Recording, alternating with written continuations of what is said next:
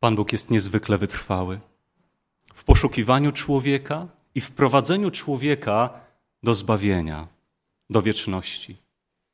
W wyrywaniu człowieka z sideł zła, choćby w ostatnim momencie jego życia. Ale czy diabeł również może być wytrwały i cierpliwy? Po jakim czasie życia człowieka z Bogiem diabeł przestaje się interesować tym człowiekiem, mówiąc, on już na pewno zawsze pozostanie z Bogiem? Po 20, 30, 40 latach? A może też do końca stara się być wytrwały, żeby znaleźć jakąś możliwość, by odciągnąć człowieka od Chrystusa, choćby w ostatniej chwili. Zatytułowałem dzisiejsze kazanie Cierpliwość diabła czy wytrwałość Boga?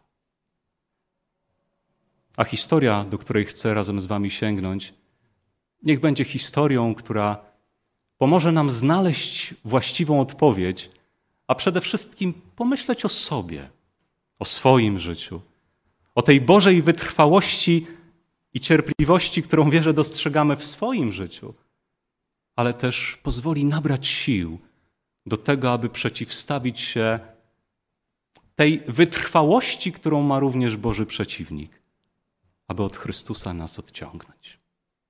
Historia, którą chcę razem z Wami przeczytać, znajduje się w Księdze Kronik, w drugiej Księdze Kronik. I już żałuję, że nie będziemy mogli przeczytać jej w całości, dlatego że obejmuje ona trzy rozdziały tej księgi. A więc dosyć, mimo że są to krótkie rozdziały, to jednak dosyć obszerny, mm, obszerny zapis. I już żałuję, że nie na wszystkich wersetach, które przeczytamy, będziemy mogli zatrzymać się tak długo, jakbyśmy chcieli i powinni, ale chciałbym bardzo, abyśmy uchwycili całość tej historii. Historii pewnego króla. Warto uczyć się od królów, a Słowo Boże rzeczywiście przedstawia nam wiele ciekawych historii i jest to historia bardzo pobożnego króla. Otóż, jeżeli otworzycie drugą księgę kronik i rozdział 14, 14, 15 i 16 to treść tych rozdziałów, chciałbym, aby skupiła naszą uwagę. Druga księga kronik. Historia króla Asy. Właściwie w ostatnim wersecie rozdziału 13 czytamy o tym, że gdy zmarł Abiasz, to władzę królewską po nim objął Asa. Abiasz był prawnukiem Salomona, a Asa był synem Abiasza. I w ostatnim, w ostatnim zdaniu tego trzynastego rozdziału czytamy: Za jego czasów panował w ziemi pokój przez dziesięć lat. Już tutaj widzimy dotyk Bożego błogosławieństwa. Gdy Asa objął panowanie, to w ziemi panował pokój przez dziesięć lat.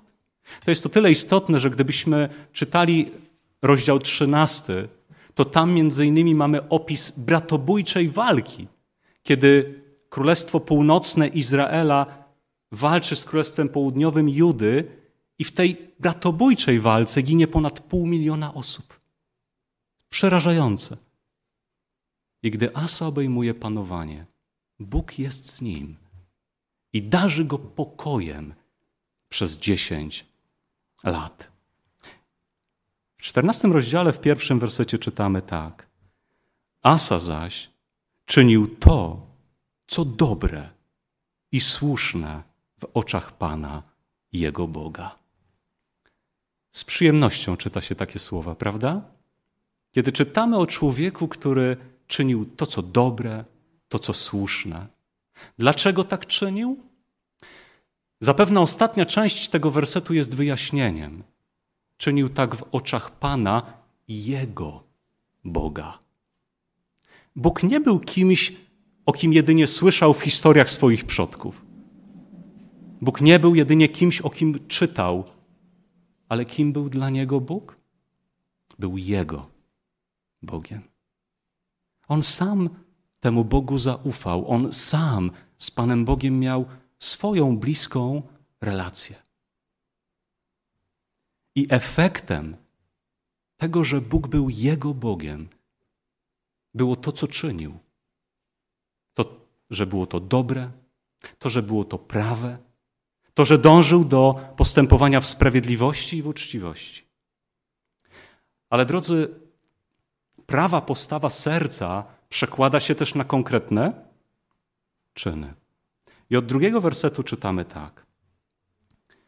Usunął obce ołtarze i świątynki na wzgórzach, potrzaskał słupy i powycinał święte gaje i nakazał Judejczykom, aby szukali Pana, Boga swoich ojców, wypełniali zakon i przykazania.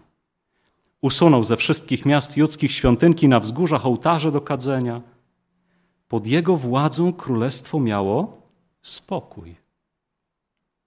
Następnie pobudował w Judzie twierdzę, gdyż w kraju panował spokój.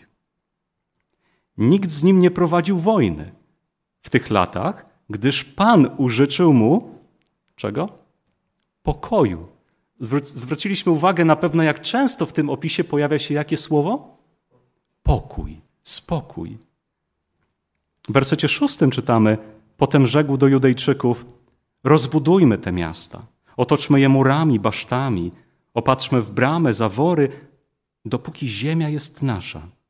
Ponieważ szukaliśmy Pana, Boga naszego, więc i On poszukał nas i zapewnił nam spokój ze wszystkich stron. Budowali więc i dobrze im się wiodło. Jednym z cudownych owoców życia z Bogiem jest pokój. Przede wszystkim ten pokój wewnętrzny, którego człowiek doświadcza, gdy naprawdę Bóg pogodził człowieka z sobą. Gdy naprawdę serce zostało pojednane dzięki przelanej krwi Zbawiciela. Pokój. Prawdziwy Boży pokój. Ale drodzy, również ten pokój wokół, ten pokój na zewnątrz. Może ktoś zaoponuje, jak to? Przecież jako osoby wierzące doświadczamy różnego rodzaju trudnych sytuacji. Powiem tak, nie mamy pojęcia, jak niespokojnych i trudnych sytuacji doświadczalibyśmy, gdyby nie Boża opieka. Gdyby nie Jego pokój, nie tylko ten wypełniający serce, ale Jego błogosławieństwo i pomoc dotyczące również okoliczności. Ale kiedy chrześcijanin w swoim życiu przeżywa taki spokojny czas, taki dobry, spokojny czas, to co wtedy czyni? Co wtedy powinien czynić? To jest czas, w którym może dojść do takiego duchowego rozprężenia? Może dojść do takiego zakosztowania w pewnej błogości i tak naprawdę zaniedbania, dbania o to, żeby być blisko Boga. Co czytaliśmy? O czym czytaliśmy w piątym i w szóstym wersecie? Co czynił Asa w czasie pokoju? Asa w czasie pokoju budował twierdzę, umacniał warownie, budował potężne bramy. Gdy przeżywamy spokojniejszy czas w naszym duchowym doświadczeniu, dobrze jest umacniać swoje serce. Dobrze jest budować te wieże różnych cech charakteru, tych dobrych, bo gdy przyjdą burze doświadczeń, może trudne chwile i nawałnice pokus, to wtedy to, że dobrze wykorzystałeś spokojny czas, będzie dla ciebie wielkim błogosławieństwem, bo będziesz miał swoją siłę w Bogu. I to czynił Asa. Ale oczywiście, taki czas spokoju nie może trwać nieustannie. I od wersetu czytamy ósmego następujące słowa. Przeciwko nim, czyli Asie i jego wojsku, wyruszył Zerach Kuszyta z wojskiem liczącym milion żołnierzy. Już samo czytanie i sama treść tego wersetu budzi grozę, prawda? Milion żołnierzy. I chociaż Asa miał kilkaset tysięcy żołnierzy, to Niemal dwukrotnie więcej było jego wrogów, jego przeciwników. Nie przestraszył się. Bo dziewiąty werset rozpoczyna się od słów, że Asa wyruszył przeciwko niemu i stanął do walki. A więc jest niebezpieczeństwo, jest bardzo poważne niebezpieczeństwo i zagrożenie. Asa nie boi się, ale jednocześnie wznosi z głębi serca bardzo piękną i wartościową modlitwę. Jej treść jest zapisana w, w wersecie dziesiątym. Wtedy Asa tak wołał do Pana, Boga swego. Panie, oprócz Ciebie nie ma takiego, który by mógł pomóc w walce między silnym a bezsilnym. Pomóż nam, Panie Boże nasz, bo na Tobie się oparliśmy i w imieniu Twoim wyruszyliśmy przeciwko tej gromadzie. Panie, Tyś Bogiem naszym, niech Ci nie sprosta człowiek. Szczera z głębi serca płynąca modlitwa. Boże, nie ma takiego jak Ty, które może pomóc w walce między silnym a bezsilnym. I jako kogo w tej historii widzi, widzi Asa siebie? Jako bezsilnego. Mówi: Panie, pomóż. Ja jestem bezsilny wobec tego problemu, tego wyzwania, przed którym stoję. Gdy w swoim życiu mamy doświadczenia, które nas przerastają, czy możemy zawołać podobnie?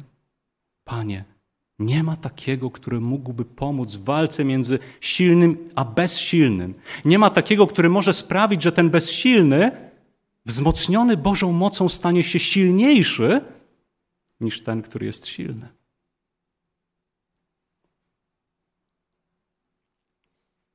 A w dalszej części tej modlitwy mówi: Pomóż nam, Panie Boże, bo na Tobie się oparliśmy. Kiedy człowiek opiera się na kimś drugim? Zazwyczaj wtedy, kiedy czuje się słaby, kiedy może potrzeba, aby ktoś go podprowadził, aby mógł oprzeć się na czyimś ramieniu, kiedy czuje słabość, kiedy sam może nie ma siły, żeby zrobić krok czy więcej do przodu. I Asa właśnie to wyraża w swoim duchowym doświadczeniu. Mówi: Boże, oparliśmy się na Tobie. Jakby chcąc powiedzieć, zaufałem Ci z całego serca, Panie. Jestem bezsilny, ale wierzę w Twoją moc. Oparłem się na Tobie. Zapamiętajmy tę modlitwę, bo jeszcze w dalszej części te słowa będą miały wielkie znaczenie. I jedenasty werset rozpoczyna się od takich słów. Pan pobił tedy kuszytów wobec Asy. Mówi o zwycięstwie, które Bóg dał. Co czujesz w swoim życiu, kiedy może znalazłeś się w trudnej sytuacji, kiedy przechodziłeś przez niełatwe doświadczenie, może byłeś wystawiony na jakąś próbę wiary, ale pozostałeś, pozostałaś Bogu wierna i przeżyłaś zwycięsko to doświadczenie. Co czujesz wtedy? Czujesz radość? Wdzięczność? Że Pan Bóg pomógł, że Pan Bóg wyratował, że Pan Bóg pobłogosławił, że dał siłę, aby pozostać Mu wiernym? Mamy tutaj wielki triumf. Jest wielka radość, jest wielka wdzięczność. I jak zaczyna się rozdział 15, Wtedy Azariasz, syn Obe, wtedy Azariasza, syna Obeda, opanował Duch Boży, wyszedł przeto naprzeciw Asy i rzekł do niego. Wtedy, w tym momencie triumfu, radości, Bóg posyła proroka. I ten prorok mówi takie słowa. Słuchajcie mnie, ty Aso, i wy wszyscy Judejczycy i Beniaminici. Pan jest z wami. Jeżeli wy jesteście z Nim. A jeżeli Go szukacie, pozwoli Wam się znaleźć. Lecz jeżeli Go opuścicie, i On Was opuści. To jest znamienne, że niejednokrotnie chwile największych doświadczeń, takich duchowych zwycięstw w naszym życiu, kiedy wytrwaliśmy po stronie Pana Boga, mogą nieść w sobie pewne niebezpieczeństwo. Ze względu na słabość ludzkiej natury. Jakie niebezpieczeństwo? Że po takim duchowym zwycięstwie człowiek może coś przypisać sobie, może zacząć bardziej ufać we własne siły, może wkraść się w jego życie takie duchowe odprężenie i tak naprawdę, i tak naprawdę bardzo łatwo wtedy pójść drogą oddalenia od Boga. I kiedy przychodzi prorok, to mówi: Aso, jeżeli jesteście z Bogiem, a teraz jesteście, nie straćcie tego. Trwajcie przy tym. W tej chwili triumfu przychodzi, aby ostrzec, niech zawsze tak pozostanie. Zawsze bądźcie w Bożych rękach, zawsze bądźcie mu wierni, zawsze stójcie po jego stronie. Bo jeżeli wy jesteście z Panem, On jest z wami. Jeśli byście go opuścili, On opuści was.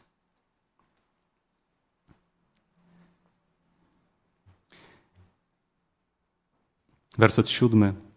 Bądźcie mocni, nie opuszczajcie waszych rąk, gdyż jest nagroda za wasze uczynki.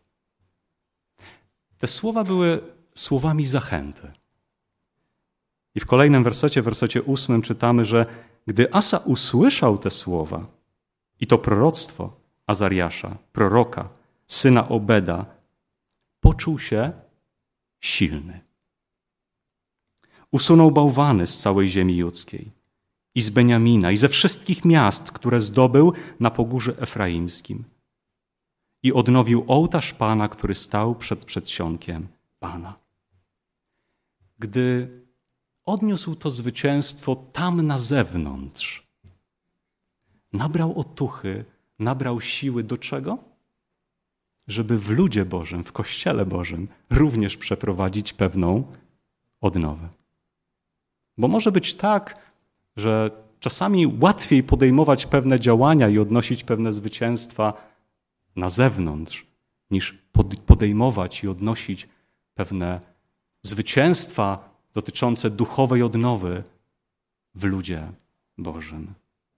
Ale Asa, gdy poczuł się silny, zrobił kolejne kroki, aby pomóc temu Bożemu ludowi naprawdę w takiej czystości, w takim jak najbliższym związku z Bogiem żyć.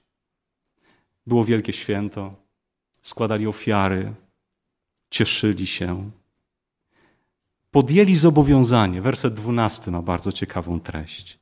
Podjęli zobowiązanie, że będą szukać Pana, Boga swoich ojców, z całego serca i z całej duszy. Podjęli zobowiązanie, że będą szukać Boga. Czy szukać Boga mogą osoby, które jeszcze go nie znają jedynie? Czy osoba, która doświadcza Boga, żyje z nim naście, dziesiąt lat, może podjąć dzisiaj zobowiązanie: Będę szukał Boga z całego serca i z całej duszy? Oczywiście, że tak. Bo pragnie głębiej doświadczyć Bożej bliskości. Bo pragnie jeszcze bardziej otworzyć swoje serce na działanie w życiu i mówić: Panie, ja chcę Ciebie szukać każdego dnia. Ja dziękuję Ci za to, co przeżyłem z Tobą, za to, jak dałeś mi się poznać do tej pory. Ale my dziś również możemy podjąć, na wzór tych, o których czytamy, takie zobowiązanie. Będę szukał jeszcze bliższej relacji z Bogiem. Będę szukał pełniejszej obecności Boga w moim życiu. W wersecie 15 to sprawozdanie brzmi: I radowali się wszyscy Judejczycy z tej przysięgi, gdyż złożyli ją ze szczerego serca i ochotnie powzięli postanowienie, że będą szukać Pana. A On pozwolił im się znaleźć i udzielił im spokoju ze wszystkich stron. To postanowienie, które podjęli, uczynili w jaki sposób? Ze szczerego serca, ochotnie.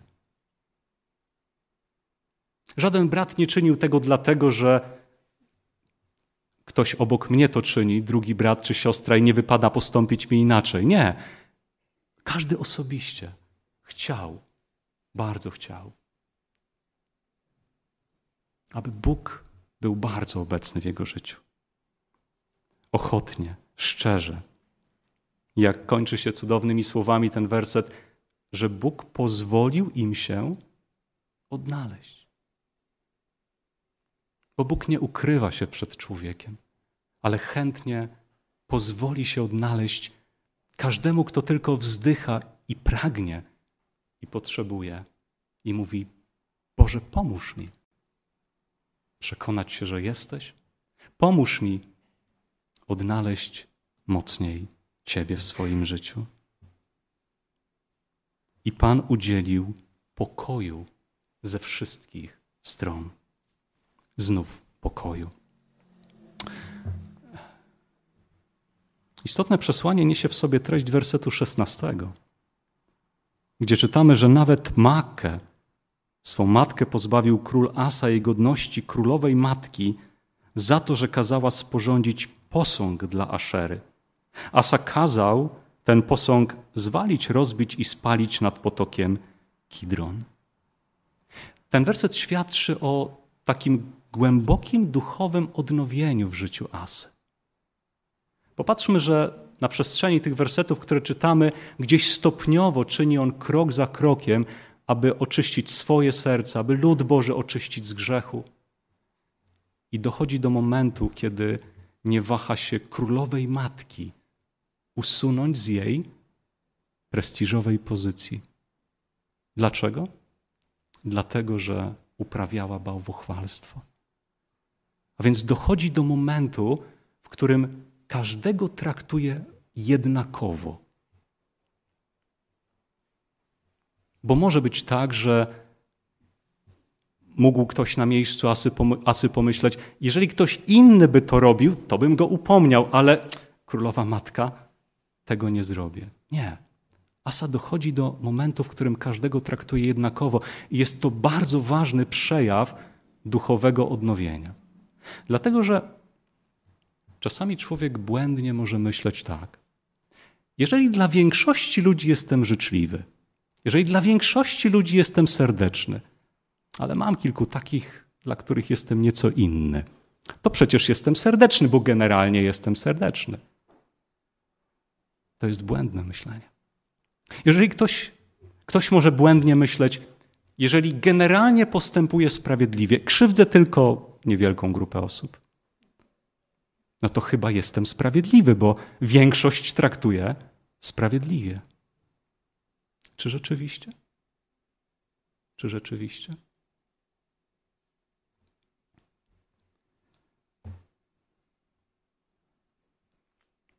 Rozdział 15 kończy się takimi słowami. Wojny zaś nie było aż do 35 roku panowania Asy. Najpierw 10 lat, a teraz kolejne 25 lat i aż do 35 roku nie było wojny. Ale w naszym chrześcijańskim życiu, w naszym chrześcijańskim doświadczeniu, nic nie jest dane nam raz na zawsze, niezależnie od tego, jak żyjemy i co robimy. Przychodzi czas, mijają lata, 35 lat. Ten pobożny człowiek żyje z Bogiem. nie mamy szczegółowego opisu, co działo się w tych latach, ale mamy szesnasty rozdział, który zaczyna się od słów lecz. W 36 roku panowania Asy wyruszył Bas, Basza, król izraelski, przeciwko Judzie. Co się dzieje? Po wielu latach pokoju wyrusza król izraelski przeciwko Judzie. I Asa jest w niebezpieczeństwie. Ale drodzy, czy Asa miał już doświadczenia z Bogiem, co robi się w takich sytuacjach? Czy on miał już w swoim życiu takie momenty, kiedy stawał wobec takich wyzwań i w modlitwie zwrócił się do Boga i doświadczył pomocy, doświadczył zwycięstwa? Miał takie sytuacje? Oczywiście, że tak. Więc on już wie, co robić. I aż chciałoby się przeczytać o tym, jak zwraca się do Boga. Ale coś się dzieje z tym człowiekiem. Po tylu latach oddanego Bogu życia, oddanej Bogu służby, coś się dzieje. Bo w wersecie drugim czytamy tak. Wtedy Asa kazał wynieść srebro i złoto ze skarbców świątyni Pałacu Królewskiego i wysłał je do Benhadada, króla aramejskiego. Benhadad miał przymierze z Baszą, a Asa wysłał to złoto po to, żeby król aramejski odstąpił od Baszy, żeby go osłabił.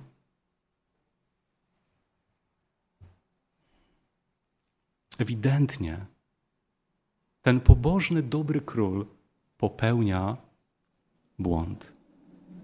Popełnia błąd. Wydaje się, że wszystko zakończyło się dobrze. Basza przestraszył się, odstąpił. Ale czy rzeczywiście wszystko potoczyło się dobrze? Asa popełnił błąd. Co robi Pan Bóg, gdy człowiek popełnia błąd? Pan Bóg jak najszybciej chce dotrzeć do Bożego serca, prawda? Jak najszybciej zachęcić, znów naprowadzić na tą drogę dobrą, właściwą i słuszną. I już czytamy w wersecie siódmym: W tym czasie przybył do Asy, króla judzkiego Jasnowic Hanani. W tym czasie. Bóg nie zwleka, ale podejmuje działanie, które ma znów to serce Asy naprowadzić na właściwą, na właściwą drogę. Przybył więc Hanani i rzekł: Ponieważ oparłeś się na królu aramejskim, a nie oparłeś się na Panu, Bogu swoim, dlatego wojsko króla aramejskiego wymknęło się z Twojej ręki. Mówi Aso, Ty wziąłeś ten problem, tą sytuację w swoje ręce i postanowiłeś rozwiązać, kierując się jedynie swoim rozumem. Oparłeś się tak naprawdę na czym? Na człowieku, a nie oparłeś się na Bogu. Przypominamy sobie tą historię sprzed 25 ponad lat, kiedy w 14 rozdziale Asa, 10 wersecie w tej modlitwie zawołał: Bo na Tobie, Boże, oparliśmy się. Tak, Ty jesteś naszym oparciem. My w swej słabości zaufaliśmy Tobie.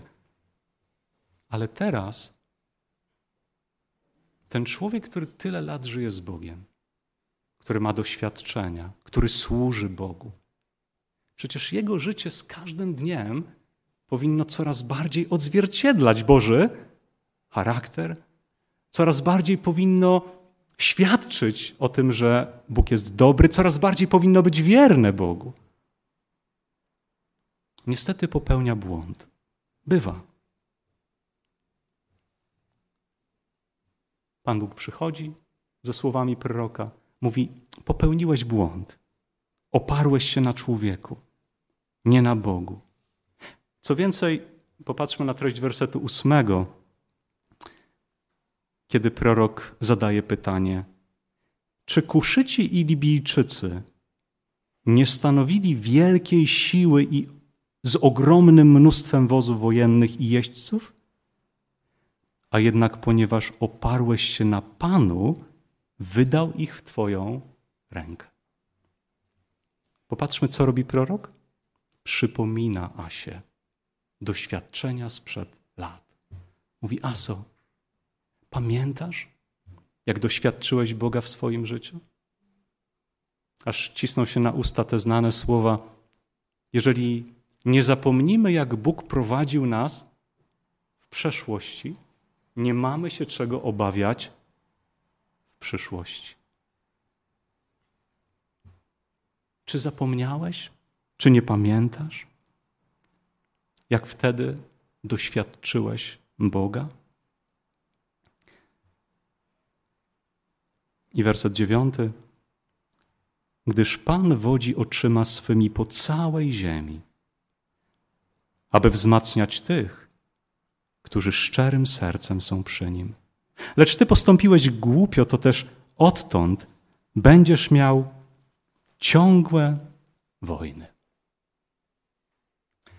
Ten obraz Boga, który wodzi swoimi oczyma po całej ziemi. Który wodzi swoimi oczyma po tym zgromadzeniu. W jakim celu? Aby wzmacniać tych, którzy szczerym sercem są przy Nim, którzy szczerze uznają swoją słabość i wyrażają potrzebę Bożego działania w swoim życiu. Bóg tak chętnie wzmacnia. Bóg tak chętnie chce, abyśmy oparli się na Nim. Jego ramię jest potężne, jak czytamy na kartach Słowa Bożego. Jego ramię jest silne i pragnie wzmacniać tych, którzy czują się, czują się słabi.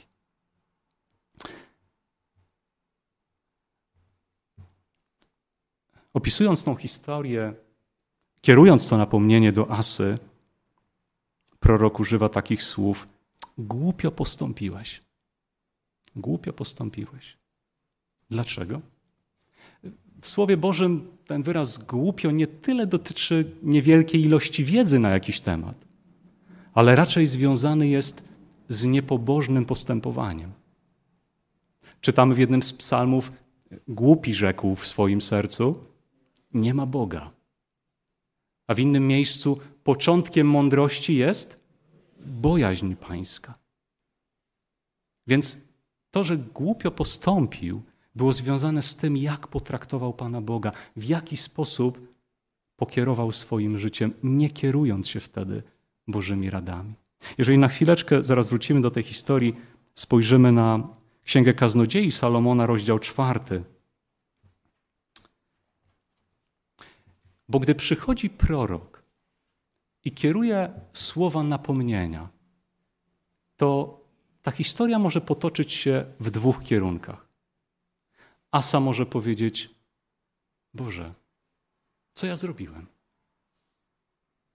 Bardzo przepraszam. Żałuję. To, to naprawdę było głupie. To był błąd. Przepraszam, przebacz mi. Czy Asa mógł, mógł tak zareagować na napomnienie proroka? Oczywiście, że tak. W Księdze Kaznodziei Salomona w czwartym rozdziale, w wersecie trzynastym czytamy takie słowa.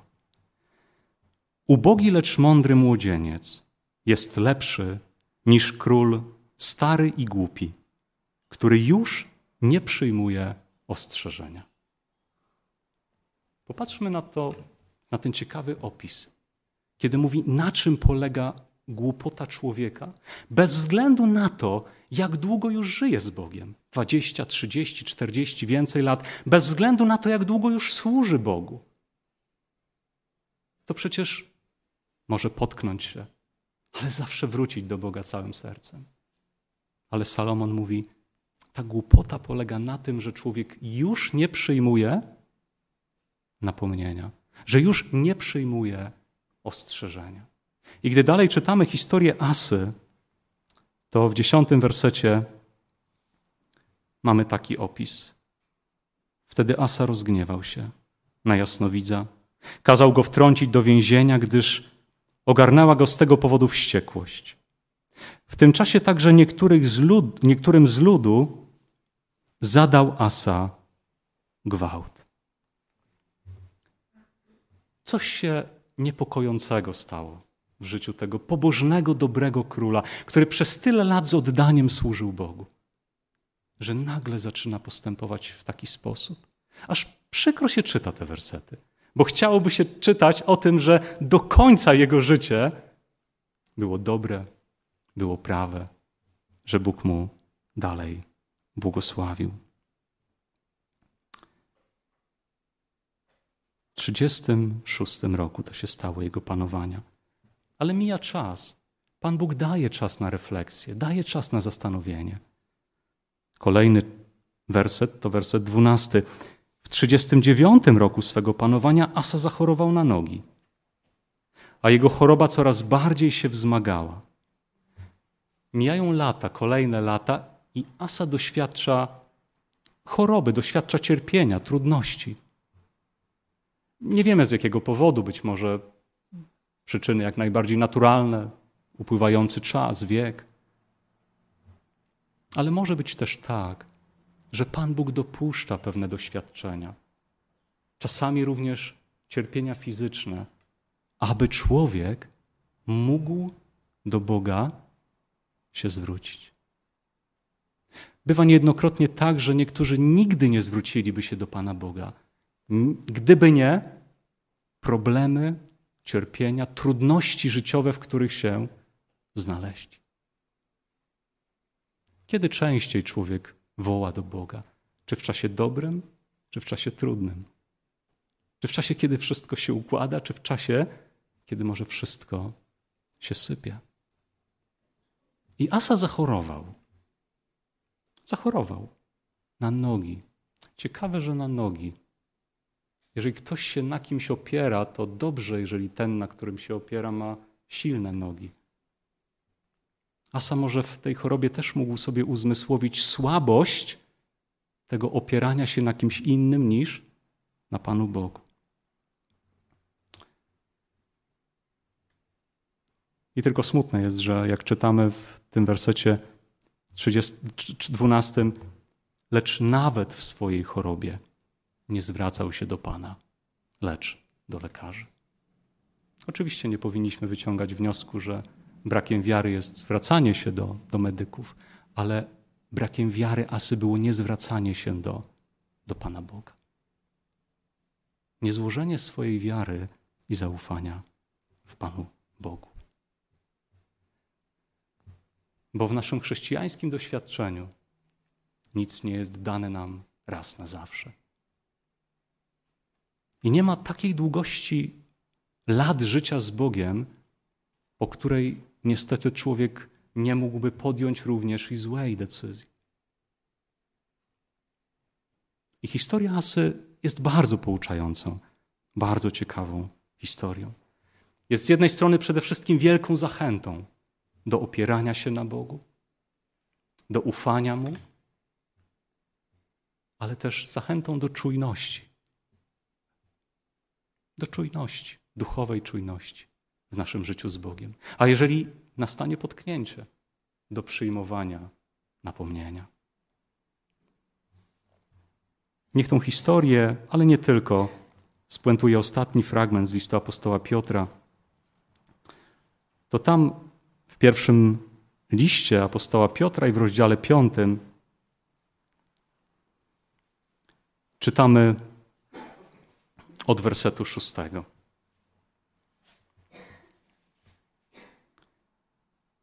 Ukuszcie się więc pod mocną ręką Bożą, aby was wywyższył czasu swego. Wszelką troskę swoją złóżcie na Niego, gdyż On ma o was staranie. Bóg mówi: Moja ręka jest mocna, zaufaj mi w pokorze, a pomogę ci. Wszelką swoją troskę. Czy gdy przechodzimy przez próby wiary, doświadczenia.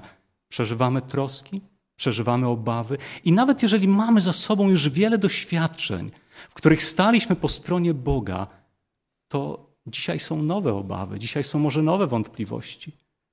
Dzisiaj znów potrzeba na nowo podjąć decyzję, aby stanąć po Jego stronie. I Bóg zachęca: złóż te obawy, złóż te troski na mnie. Mnie na Tobie zależy. Ja się o Ciebie staram. Bądźcie trzeźwi, czuwajcie. Przeciwnik wasz, diabeł, chodzi wokoło jak lew ryczący, szukając kogo by pochłonąć. Apostoł przypomina o tym, że nie tylko Bóg jest wytrwały w tym, aby doprowadzić człowieka do wieczności, ale przeciwnik Boży też jest w pewien sposób wytrwały. W czym? Żeby człowieka starać się zniszczyć, pochłonąć. Ciekawy jest ten opis, że chodzi dookoła. Tak? Że obchodzi to życie człowieka dookoła, bo może z jednej strony nie ma słabych miejsc, ale może znajdzie z innej. Jak ważne jest, żeby w tej czujności trwać przy Bogu. Ale Boże wezwanie, Boży apel jest następujący. Gdy ten przeciwnik tak chodzi nawet dookoła mojego i Twojego życia, bo przecież to jest namacalne. Przecież nieraz możemy odczuwać Jego wrogość, Jego nienawiść, Jego niechęć. To Bóg apeluje: przeciwstawcie się Mu. Do czego Bóg wzywa? Przeciwstawcie się Mu. W jaki sposób? Mocni w wierze. Wiedząc, że te same cierpienia są udziałem braci waszych w świecie. Boża zachęta, Boży apel. Przeciwstawcie się mu. Mocni w wierze w Jezusa, w Boga. Mocni tą wiarą. I jak kończy apostoł ten opis w 10 i 11 wersecie, a Bóg wszelkiej łaski, który was powołał do wiecznej swej chwały w Chrystusie, po krótkotrwałych cierpieniach waszych, sam was do niej przysposobi, utwierdzi, umocni, na trwałym postawi gruncie. Jego jest moc na wieki wieków. I chociaż apostoł wspomina o sile tego Bożego przeciwnika, który niczym lew ryczący chodzi, aby pochłonąć człowieka, to przede wszystkim całą swoją uwagę koncentruje na majestacie i wielkości Boga. Boga zaangażowanego w Twoje życie. Boga, który daje Ci siłę w doświadczeniach. Boga, który gotów jest chronić, ilekroć się do Niego zwrócisz. Który mówi: oprzyj się na mnie. Oprzyj się na mnie. Czujesz się słaby? Nie ma takiego jak ten, który pomaga w walce między silnym a bezsilnym. Przeciwstawcie się mu, bo Bóg jest Bogiem wszelkiej łaski. Co to znaczy? Jego łaska obejmuje każdą sytuację i każdą, każde doświadczenie, przez które możemy przechodzić, w którym potrzebujemy Jego działania. Bogiem wszelkiej łaski. I On was powołał. Jesteś powołana, droga siostro, drogi bracie, przyjacielu. Powołani do czego? Do wiecznej chwały w Chrystusie. Cierpliwość diabła czy wytrwałość Boga? To my zadecydujemy, co okaże się silniejsze w naszym życiu to my możemy przylgnąć dzisiaj na nowo jeszcze mocniej do Boga i powiedzieć: Panie, nie chcę, aby cokolwiek odciągnęło, oderwało mnie od Ciebie, ale abyś po krótkotrwałych cierpieniach moich sam mnie do tej chwały przysposobił, umocnił, utwierdził i wreszcie na tym trwałym gruncie nowej ziemi postawił, bo Twoja jest moc na wieki wieków. Niech Bóg będzie zwycięzcą w Twoim życiu. Niech Boża wytrwałość, Boża cierpliwość zwycięży w Twoim życiu. Bo Jego jest moc. Bądźmy z Nim dzisiaj. ale bądźmy z Nim zawsze, do końca. Każdego dnia szukając Go jeszcze gorliwiej i każdego dnia stojąc ufnie, pokornie, ale i odważnie po Jego stronie. Bo Jego jest moc. Niech nam błogosławi. Amen.